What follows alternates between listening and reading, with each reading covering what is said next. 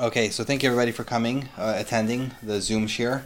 Uh, Bezat Hashem, maybe next week or the week after, when we have time, we'll continue back in the shul itself. It depends on the Wi-Fi situation, basically. But uh, so comes the end of the the, the COVID, the uh, COVID saga. So last week we left off speaking about the brachot of Kriyat Shema on Shabbat, right? So everyone's familiar with the Yotzer Or of Shabbat. And we described how most people think that Yotzer Or on Shabbat is unique, that it has its own, uh, that it's a, a different Yotzer Or from the weekday. However, we showed last week that it is in fact the same uh, brachot of Kriyat Shema as the weekday.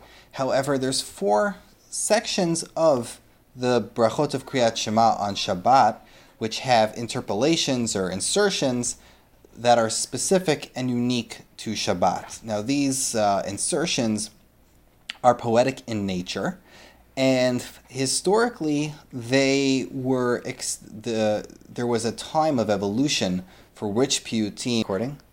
Yeah, there was a time of evolution for when the um, piyutim uh, got chosen in the Gaonic era, and finally, when everyone settled on specific piyutim to say those retain the consistency throughout most of Klal Yisrael. Through you see the Ashkenazim, Sfaradim, almost everybody retains uh, a common set of piyutim, and we all say the Hakol Yoducha, Einaroch Lecha. We say Keladon instead of Kel Baruch Deya, and we say Lakel Asher Shavat, almost uh, unanimous, uh, universally. And it seems that all roads pointed towards the Gaonic era, that most of these uh, piyutim were written in that time. There were Rishonim who reacted to this uh, practice, like the Sefer Hayitim and Yehuda Barzilai, and he believed that we should excise all of them, delete all of them. We don't put piyutim into the into the uh, Yotzer we should take all of them out. There was a minhag in Toledo that they didn't say Lakel Asher Shavat. They believed it was Gaonic in nature, and therefore they didn't say it at all. However, with the passage of time and the printing of, of Sidurim, uh, as we described the last time we learned, the canon of the Sidur became to retain all of these piyutim in the Yotzer Or. And there's a remarkable consistency among the surviving rites that um, we don't always see. Uh, it, this points to an early or uh, like an early stage of settlement when there was a, an agreement among people in Bnei Israel to agree on certain poetic insertions on Shabbat, while other ones which they deemed inferior fell away. And we, we mentioned some of them last week. Uh, I remembered seeing a section that the uh, hold up, that was only in the Machzor Roma, and I, because I haven't seen it in ArtScroll, I didn't actually, I never knew about this insertion. There's this section uh, that Ashkenazim will say after Yotzer Or Shalom. If they're about to say Yitzrais or Piyutim, poetic insertions for a Yomtiv, they'll start with the words Or Olam Beotzer Chayim, Orot Me'ofel Amar Vayihi. Those words. And in the Machzor B'nai Roma, the Roman, the Italian uh, uh, rite, the Nusach, they actually have this on every Shabbat. They say those words every Shabbat. And we found a manuscript last week where they where this was the beginning of a longer piyut that was said somewhere in that they found in the Cairo Geniza. So I did not realize this. I'm just uh, as an ignoramus saying that the ArtScroll Sidurim don't publish those words at all in the Ashkenaz Sidurim. However, the older Ashkenaz Sidurim, the ones from Germany and Poland, they do publish those words. They say we do say this if we're saying Yitzrais. So I guess the the the ArtScroll decided to only put it with the Yitzrais, while the um, while the other Sidurim put it in all of the locations, uh, even on Shabbat. Okay, so just moving a little forward. Tonight, last time we looked at the history of the text. Tonight, I want to look at the text itself. Now, this is an avodah, this is a, a labor. We're going to have to go through all of it. And it's not too much, most of it is very familiar. And the issue with going plumbing the actual depths of the text is that the Rishonim had a great time uh, writing commentaries on uh, the Yotzer of Shabbat. And they wrote volumes of, of commentary on these piyutim, so much so that it's overwhelming. You could almost, you could literally uh, write a study on every single Rishon and their understanding of Yotzer Or and build up their theologies of how Shabbat works and how an angelology of how they're of how they understand uh, the heavenly spheres and the heavenly bodies. Many of them discuss a lot of astronomy, how they understand the uh, celestial bodies to work. So there's a lot there, almost too much to discuss. We would have to do one night for every uh, medieval commentary. So I'm going to try to scratch the surface tonight, and we'll do as much as we can. And uh, you know, if there's if anyone's interested, of course, uh, there there's the Pirush of the Abudarham, which is readily available. There's the Pirush of the Rokeach, which is ready, readily available, and the Chassidei Ashkenaz, and many of the Rishonim, which are readily available. So, if people are curious themselves, they can they can pursue uh, those Pirushim. So, somebody asked me, I think it was my mother actually. Um, a few weeks ago about the beginning of Yotzer Or. So Baruch Atah Hashem Elokeinu Melech Yotzer Or Uvori Shalom Et Hakol. So the Gemara says this is the um, that this beginning of the Yotzer is paraphrasing, uh, you know, Aser Shalom Uborira, which is based it's based on a pasuk. I think it's in Yeshaya. And there's this idea that I just wanted to expand on a little more because we did this last time of how this introduction to Yotzer Or works. This is going to require a little bit of recap of Shiurim we did a very long time ago. There are four meditative worlds that the tefillah goes through. The first is the world of Asiya, the second is the world of Yetzirah, and the third is the world of Bria, and finally the world of Atzilut, and then there's a descension. These are Kabbalistic concepts, different meditative worlds which you ascend and descend through throughout the tefillah. According to the Mekubalim, the the section of Kriyat Shema is the world of Biriya. This is the world of thought. This is the world of, the world of intellect of intellect and higher angels and meditations that uh, cover the world of Biriya of, pr- primal creation. So the words here are quite deliberate. Yotzer or uvore choshech. We are going from the world of Yetzirah higher to the world of Biriya this is the, the progression of Yotzer Or Uvorei Choshech.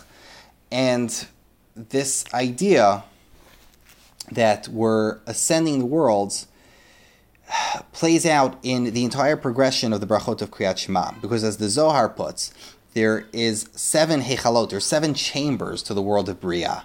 And every section of the brachot of Kriyat Shema is an entrance into a different chamber of uh, the world, the, the world of Bria, different heichal in every single section of the Brachot of Kriyat Shema.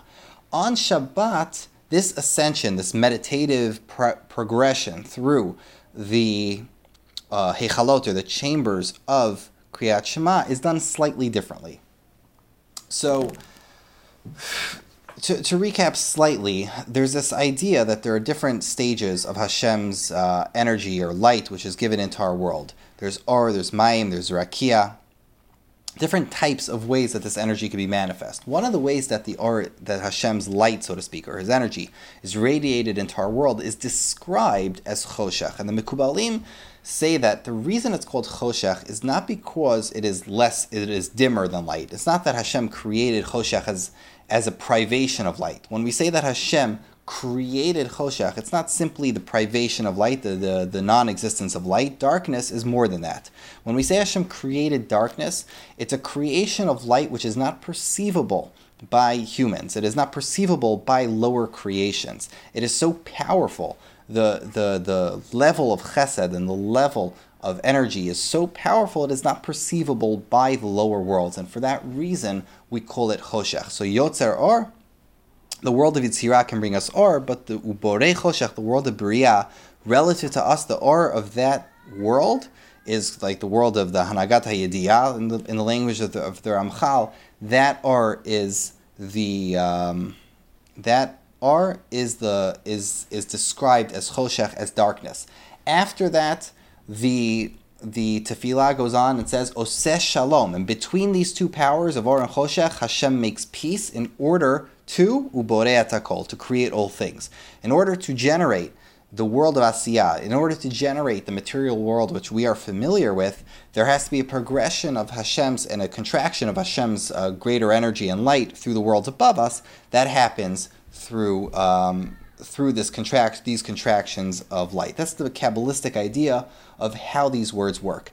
So when we say uboreat hakol, this is also kabbalistically deliberate hakol. The word kol is used typically to describe a union of yisod and malchut. For that, the poet, this poetic insertion uh, turns or returns on the word hakol, and it says hakol yaducha, shall praise you, v'hakol yishabachucha, and all will will uh, sorry, all will thank you and all praise miru kadosh there shall be none who are holy like you. The theme of this is very simple. That is typically on the weekday we we ex- we praise Hashem beginning with the celestial bodies. Over here, as soon as because we have more time, we say that even the celestial bodies praise Hashem. That's our our immediate reaction. Sorry. And then it poetically says all of those um, exalt you, the the creator of all. Hakel, the God, b'chol yom mizrach, right? The, the God who opens every day the windows at the gates of the east, uh, meaning the sunrise, and who, uh, how do you say bokeh? He splits the windows of the firmament. Motzi hamam mikoma. He takes out the sun from its place. Um, ulivana and the moon mimechon shifta. And then he enlightens the entire world and those who dwell on it with the, the measure, his, his attribute of mercy. So this idea that of splitting uh, the windows of the heaven and, and the sun, there's a lot here, and that is because there's a famous Gemara regarding the nature of the of the orbit of the sun. It's a famous Gemara on Pesachim.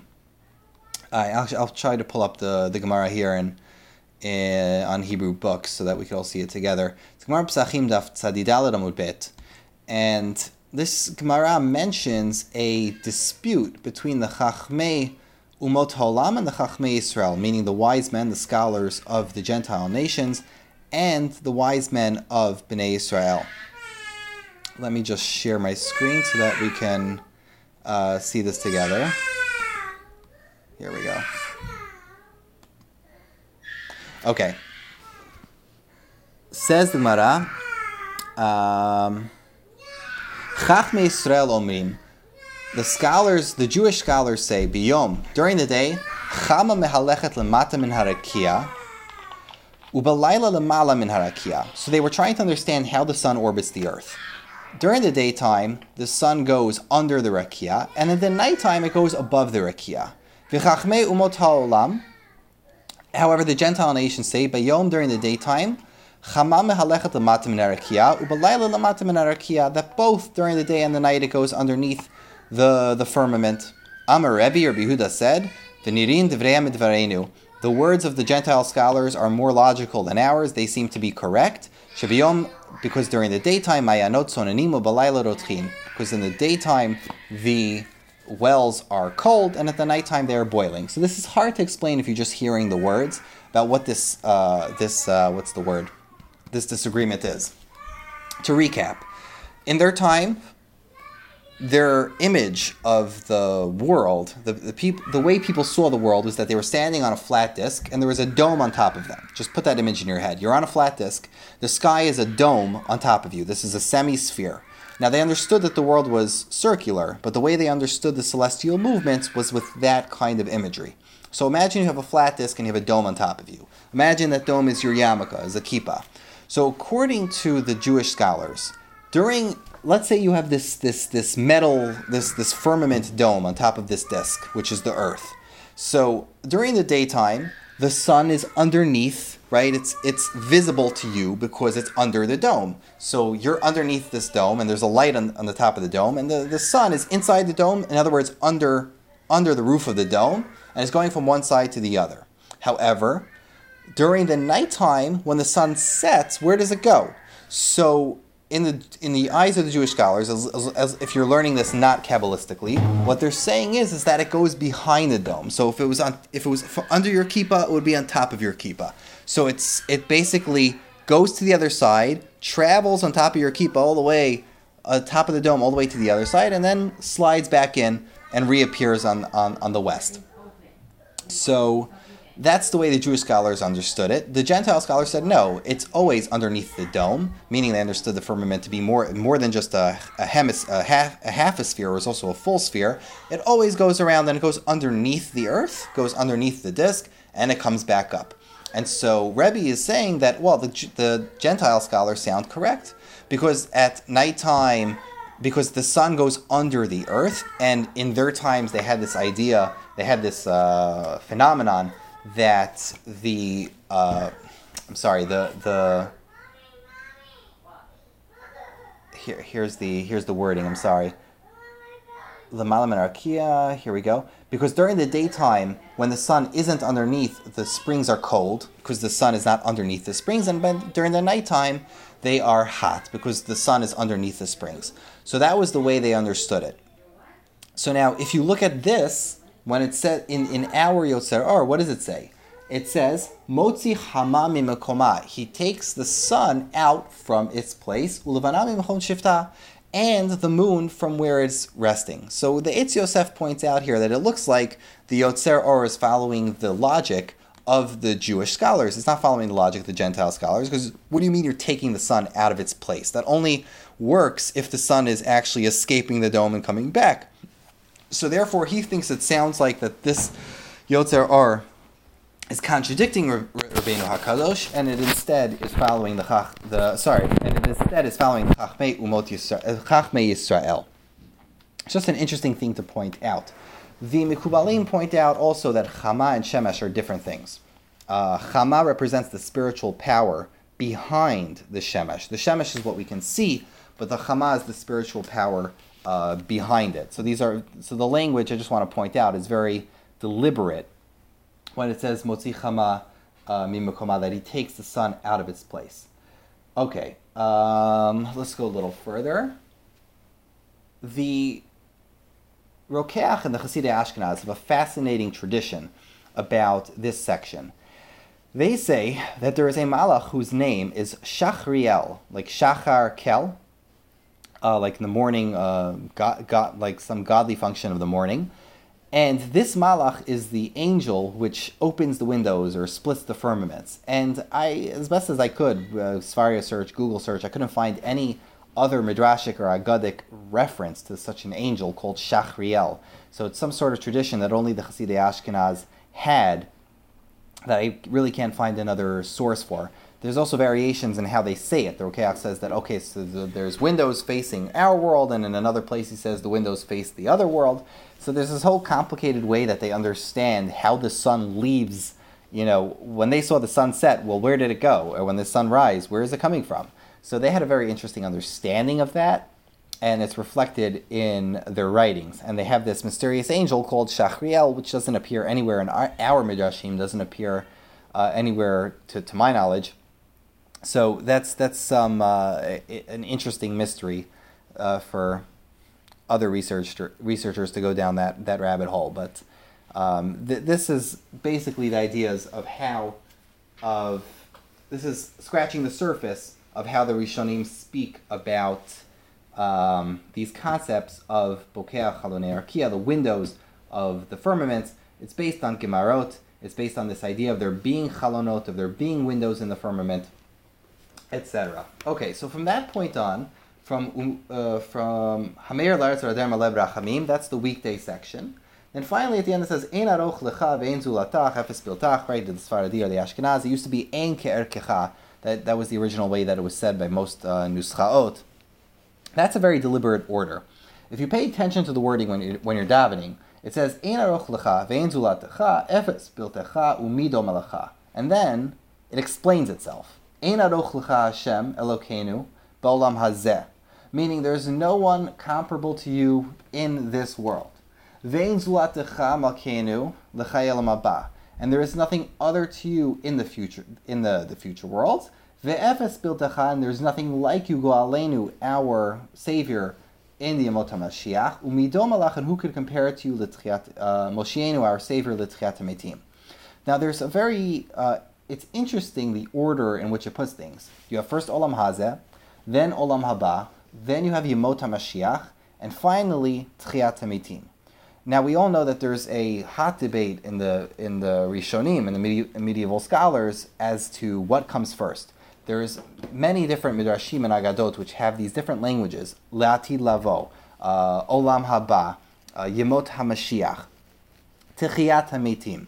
And so during medieval times, Jewish theologians struggled with exactly what was the nature of the Yemot HaMashiach and how the prophecies were going to be fulfilled and what were the intentions between, uh, behind many of the Midrashim which are found in Chazal and the Agadot in the Gemarot. So there's a lot hinging on this order if you think about it. You have the Olam Hazeh, then you have Olam Haba, then you have Yemot HaMashiach, and then you have Techiyat HaMetim. This will recall to many the progression of the Rambam that there is going to be a time called Techiyat HaMetim, and there's also a discussion, if you look in the Orchot Chaim, whether or not you're going to have a time of uh, spiritual existence, which is exclusively spiritual, or it's going to be a physical existence in the future world. So that's that's something to, to keep in mind. That um, although it's a little out of scope to talk about that entire discussion, uh, it is something to keep in mind that, that this order here, whoever wrote it, if it's Gaonic or earlier, that this order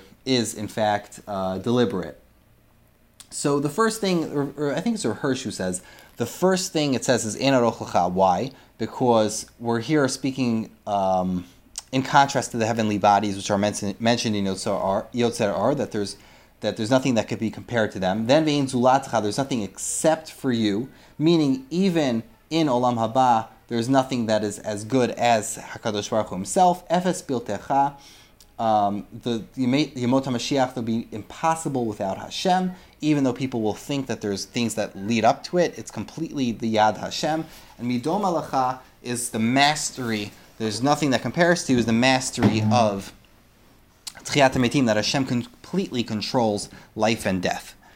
Okay, let's go a little bit further because um, uh, there, we're going to, we'll never run out of things to speak about. The next piyut is Keladon, right? Keladon al kol baruch muvorach b'fi chol neshama. This replaces the Kel Baruch Gedol Daya that we have in the weekday. So now,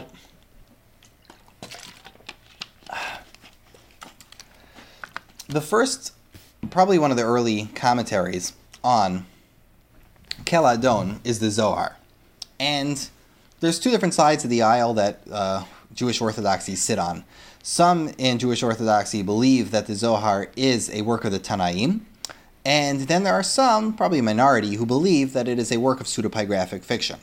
And a lot of it hinges on areas like this, where the Zohar goes to explain things which were invented far later than the Zohar purports to have been written. For example, where the Zohar explains Nikudot, or the Zohar here explains Keladon, and the Zohar here explains sections of the Kriyat Shema, which, as to best to the best of our knowledge, or to the knowledge of the Rishonim, were only written in the time of the Geonim, which is in the 600s, 700s, 800s. For the Zohar, which purports to be a work of ta- of the Tanaim, for the Tanaim to be describing and commentating uh, and commenting on uh, Kel, uh, Keladon and Kel Baruch and piyutim of this nature is highly questionable. So there are many opinions on both sides of the aisle. Some take a balanced view. Um, modern researchers believe that the Zohar was definitely written by a number of people, not just one person. So there is the possibility that there are sections of the Zohar which are indeed Tanaic, and there are sections which were, were indeed added later. There's no end to the amount of controversial opinions people can have about the nature of the Zohar, but this this these comments of the Zohar leave us with deep questions about uh, the the the um, the authenticity or the dating of the Zohar. So, or if you're going to be uh, super religious and you really do believe in every word of the Zohar and that every single one of the words of the Zohar is in fact Tanaic, all the tikkunim and every section of Zohar is in fact Tanaic, um, then you would be forced to say that these piyutim as well are Tanaic, which rewinds the clock for uh, Jewish poetry at least canon Jewish poetry back to the time of the Tanaim, which the Bali Tosafot wouldn't have had a problem with doing, but uh, just the evidence doesn't seem to be there that we have piyutim of this nature from the time of the Tanaim. So everyone can believe what they choose. I'm not going to insert myself into that uh, Pandora's box. However, this is the the this is an area where the Zohar's comments are important. A for their brilliance and B for his realization. So the Zohar discusses how Kel Baruch Gedodeya is replaced by Kel Adona Kolamasim. And he's aware that uh, he describes, obviously, in Truma, we discussed this before, how there's different hechalot of Bria, and typically there's a tikkun of the Olam HaBriya, which is called the Tikkun Olam HaTachton, in the words of the Mekubalim. That means that there's a Tikkun of Malchut. Yet on Shabbat, and I'm not going to describe what all this stuff means, there's a Tikkun of the Olam HaElyon, which in the words of the Mekubalim means uh, the Tikkun of Binah. So that's why the process on Shabbat is slightly different. In the world of Kabbalah, there are large otiot, otiot gedolot and otiot ketanot, larger words and smaller, large letters and small letters. They're represented by large letters in the Sefer Torah and small letters in the Sefer Torah, which occasionally are printed, uh, which are sorry, written by the scribe in the Sefer Torah as bigger, like the Ayin in Shema and the Dalet in Shema. And you have smaller letters by Vayikra, you have a small Aleph. So these letters in the Torah are expansions and contractions of different types of creative powers. And the Zohar explains that during the weekday, what we are representing is the otiot kitanot, because for every letter, for every letter of the Aleph Beit, we have one word: kel, baruch, gedol, deya, hechinu, fal, zahorechama. As uh, if we look, if you look in the Imre Shefer, it's extreme. It's extremely fascinating. It's a pirush on the Siddur Hagrab and Nigel Ubenistar. He has a, an amazing pirush on how and what Kabbalistically all of this means. But during the weekday, every letter gets one word. However, on Shabbat, every letter gets multiple words. So the Zohar points out the exact amount. The first two, you have Keladono Kolamasim, is, fi- is five, and the, and the Aleph and Beit have five. Baruch B'fichol Neshama. Then the middle 18 have four each. They have four words each. Gadlu. And the last two have six words each. So you have Shevach Notim Lo Kol Tzava Marom Shtferet Ugdulas Rafim V'chayot V'afanei HaKodesh. So each of those have six. And the Zohar has complex reasons for what those numbers are. But if you pay attention, 4 times 18, the middle 18, 4 times 18 is 72, and that's the name of Hashem.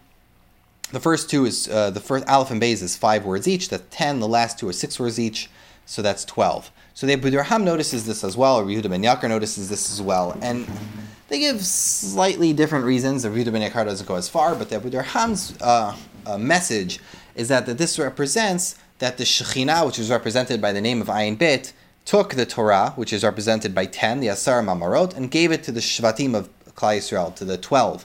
Gave the Torah to uh, the 12 tribes of Bnei Israel. Why this would be mentioned here, I have no idea, but that's that's that's his assertion for the significance of those numbers. There is more depth to it in the Kabbalistic writings of why the shame of Ayin Bit is mentioned here, um, particularly probably because of the Heichal you're.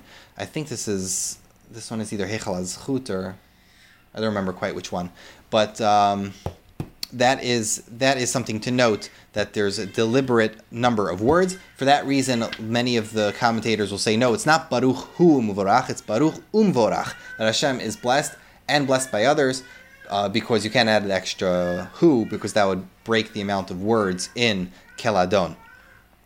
Um, okay, let me just, let's just go through the tight, really, the, the, the, the, the translation very quickly, and we'll continue with the end of this. Keladon Masim, God is the master of all, all works, Baruch Umvarach, blessed one, and he is blessed, Befichol and Neshama. So there's a lot of comments about what Umvarach means, that he is blessed, meaning is there an innate recognition, an instinctual recognition by his creations that he exists? That that's what it means umvorach, or other ideas around what it means that Hashem is not just Baruch but also mivorach.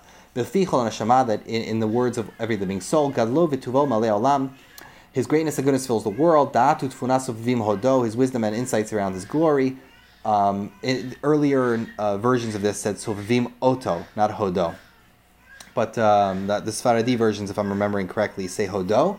Hamitga'e al Chayot HaKodesh, who exalts himself over the uh, over the Chayot HaKodesh, the, the, the holy Chayot. Uh, this means that Hashem is exalted even among the highest celestial beings. Uh, and is splendorous in glory above the chariot. Zuchutu mishor lefnei so merit and fairness are before his throne. Chesed rachamim alech vodo, uh, kindness and mercy fill his glory. Tovim Good are the luminaries that Hashem has created. He created, he fashioned them with wisdom, with insight, and with intellect and discernment. This is uh, referring to all the heavenly bodies which are referred to in Yotzer Or, like the sun, the moon, the stars, all of the, the angels which control those things. Those are the, the world of Sichli, if you, if you speak in the philosophical terms. They're the, the, the things which are Behem. He's given them strength and power, meaning as like strings, not as actual, not as independent power. Liot Moshlim Bekerev Tevel, in order to be dominant within the world. They are the the conduits for Hashem's power in the world. Mleim Ziv Umafikim Noga. They are filled with uh, luster and radiating brightness. Uh, Noga is really glow, but okay. Na'ezivan Bechol Ha'olam and their luster is beautiful throughout the world. Simechim b'tzeitam sasim bevoam osim be'ema Ritson konehem. So we pr- replace the samach here with a sin, interestingly enough. We do not use the samach. Uh, I'm not sure why. I have not yet found the reason. Um, I, I, will, if I do find the reason, I'll return to you. Simechim zetam sasim bevoam osim ema ritzon konehem or konam. Pe'er v'chavon notenim lishmo. Malchuto. That splendor and glory they bestow upon his name. They give jubilation and glad song upon the mention of his reign. He called out to the sun, Hashem commanded the sun, and it glowed with light. Uh, he called out, he, fa- he saw and fashioned the moon, uh, uh, the Surat Lavana, the form of the moon. So it's interesting that we use the word of forming for the moon because the first, there's like a bria of the Shemesh and then there's a formation of the moon.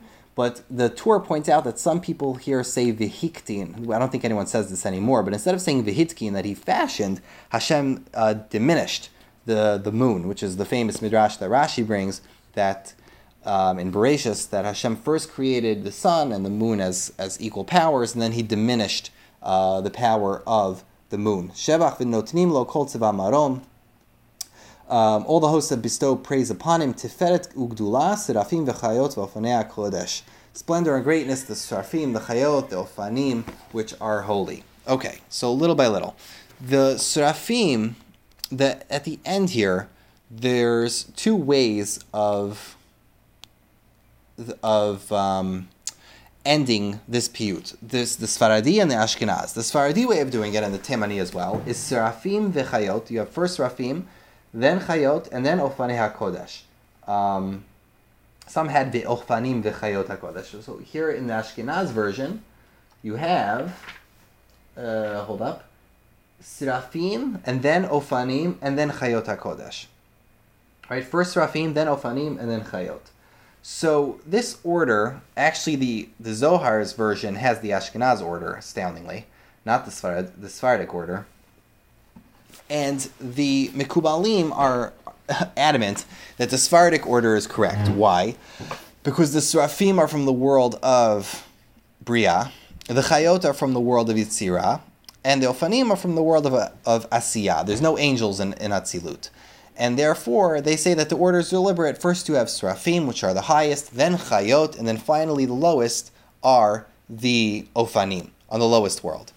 And the Ashkenazim don't subscribe to that order. Why, I'm not sure. But however, when I looked in the Sidurim of the Hasidei Ashkenaz, it did seem to me, and I suspect this is true, that in their angelological systems, they believe the Chayot were the highest uh, degree. So the Ashkenaz version would be the opposite. They would do first Rafim, Ofanim, and then Chayot because they were going to go from lowest to highest instead of from highest to lowest. That's my suspicion. Um, I don't know if it's true. I know that the Mikubalim consider the the ideas of the of the that many of the systems of that of the Hasidei Ashkenaz to be incorrect. They believe that they made many mistakes uh, as far as angels are concerned, as far as the Kisei Kabod is concerned. So that's an interesting area of study, but we're going to exhaust our time if we go a little too far into that. Okay, a little bit further, we have Lakel Asher Shavat. Lakel Asher Shabbat is the final piyut. Last week we mentioned a very interesting point about this uh, piyut. Sorry about this. Uh, the the piyut describes a praise to Hashem, and within it, it says how the day of Shabbat itself praises Hashem. Right.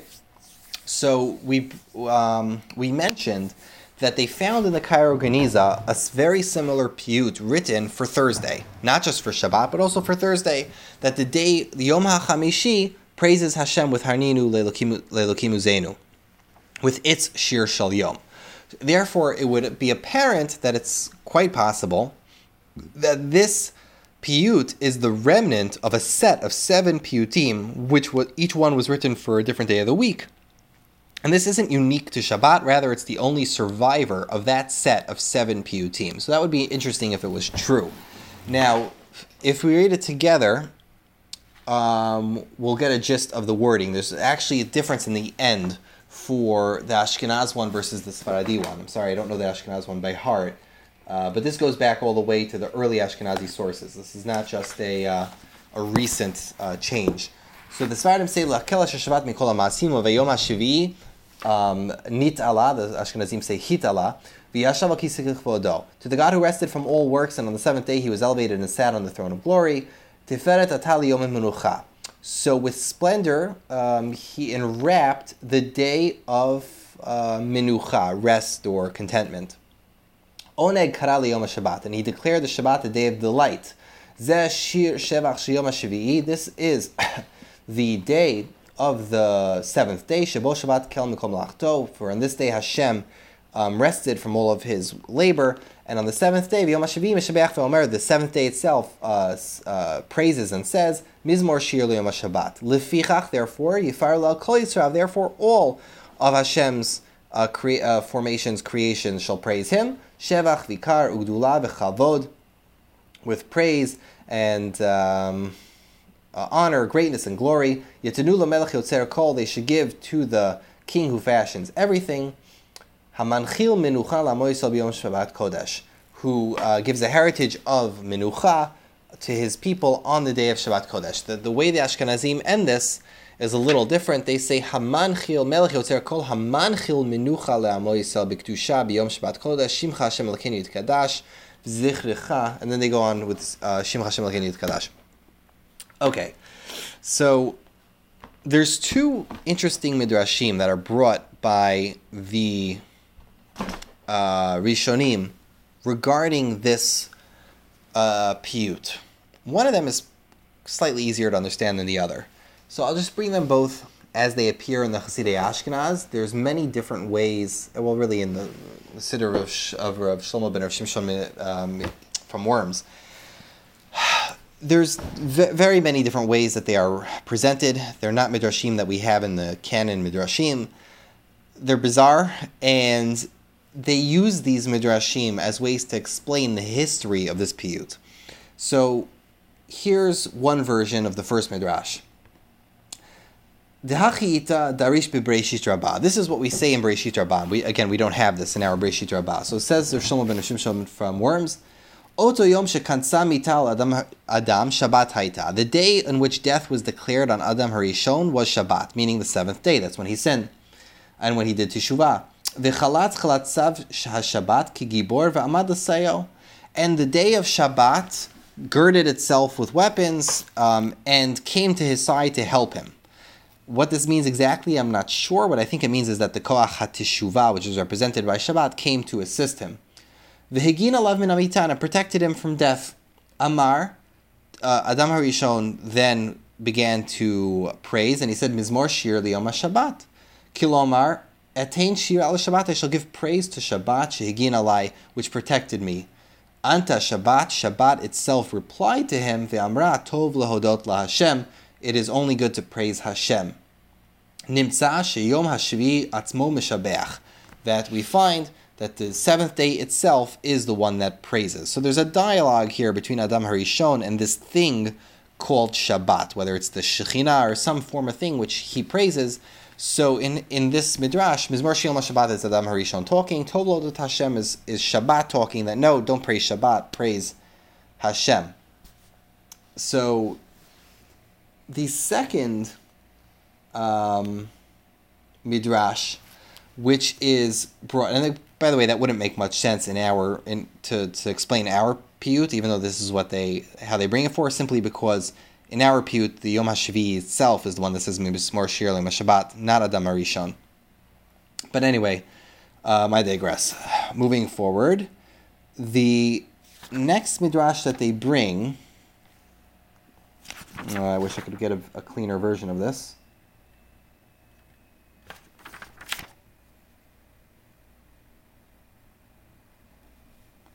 Sorry for the delay. Here we go there's this I don't even know how to word this because the midrash is so bizarre. But there's this episode here where it says uh, Yashav here Bishilhi Maaseh Bereshit they bring it from. This is Seder Rabbah of Bereshit, which is a, a set of midrashim. They say that Hashem, I, I, really wish I could say this simply because there's just no way to, to quote this midrash simply. It says that there's this episode where Hashem is sitting on the throne of Simcha. Uh, let me just phrase it here. I'm trying to find. What does it mean that Hashem uh, enwrapped the Yom HaMenucha in in uh, in glory? That Hashem did a great honor for Shabbat or La really to her Shehoshivo al kiso lefnei kol Hashem placed Shabbat on his throne in front of all the other officers, meaning all the other angels. Um, ubirotam kach, when they saw this, shirot Shabbat. And when they saw this, they began to praise the the uh, the angel of Shabbat. Ba Kodesh Baruch simcha l'adam rishon. Hashem showed this joy to Adam Harishon, and I'm skipping the whole part about his throne of Hashem sat on his throne of glory, of his of happiness, and all different angels came to praise him. And Adam Rishon said, When Adam Rishon saw that all the other angels were praising Shabbat, he himself said, Mizmor Shila Shabbat. Amar la Baruch Hu, HaKadosh Baruch Hu said to Adam, Ata Shira, v'li ein Ata Omer Shira, you're saying Shira to Shabbat, but not to me. Um, Kivan sheshama ser shel Shabbat Hashem lomar Shira, Miyad yarad min akisei v'tzavach tov l'adot Hashem v'anu. Once the Shabbat saw that it, Hashem wanted them to praise Hashem, the Yom of Shabbat got off of the throne and it's saying Tov Lodot Hashem, and everybody replied Zamer Shemcha Elyon. That is what it means. Shevach Shel Yom Hashvi'i. That's that's the kavod which Hashem did for the for the for for the Shabbat itself. Yom Hashvi'i Meshabeach meaning that all that the Tov Lodot Hashem happened to it. So that's the Tiferet Atali Yom that Hashem, there's this episode where, I guess during creation, where Hashem gave a great glory to the, to the day of Shabbat, placing it on his throne, so to speak, and then the Adam Rishon was called, and eh, there was some sort of dialogue between Adam Rishon and Hashem about what's the proper way to praise Hashem, and finally, uh, the Shir of Yom HaShabbat was, you know, fleshed out during this dialogue. So that would explain in their view, the the Kelash Shavat, the entire piyut, that on the seventh day it goes on to the Kisei HaKavod, right? V'yashav, b'yom hashvi netala. On the seventh day, Hashem put the seventh, uh, the Shabbat onto the Kisei HaKavod. Tiferet Atali Munachan, he did a great glory for this Yom HaMenucha. One Karali Shabbat, and he called it a delight. Uh, I guess that connotes the, the, the Simcha and Zeshir Shevach Shem Shavi'i, and then the piyut continues with the with the actual praise that the Yom Shavi'i said, which is Mizmor Shir Liyom Hashabat. Therefore, Lafichach Yifar Lakol Yitzurav, and therefore all the other angels replied um, to Hashem Shevach Vikar Gdula Vichavod. So that's the uh, the other midrash that the Rishonim bring, the Kolbo Orchot Chaim, uh, Hasidei Ashkenaz Rokeach. Everybody brings this uh, this midrash to explain uh, the piyut. So this, I think, for now, will uh, suffice a summary of the discussion of the text of the brachot of Kriyat Shema. Uh, Bezrat Hashem, if there's nothing else to cover, I'll have to just do an examination. Then next week we'll start with the Shmona Esrei of Shachrit and uh, the Yismach Moshe B'Matnat Chalko. And following that, obviously, we'll continue with all the anomalies of uh, this Siddur. So Bezrat Hashem, I hope to see everybody uh, next week. Thank you for a lot for attending.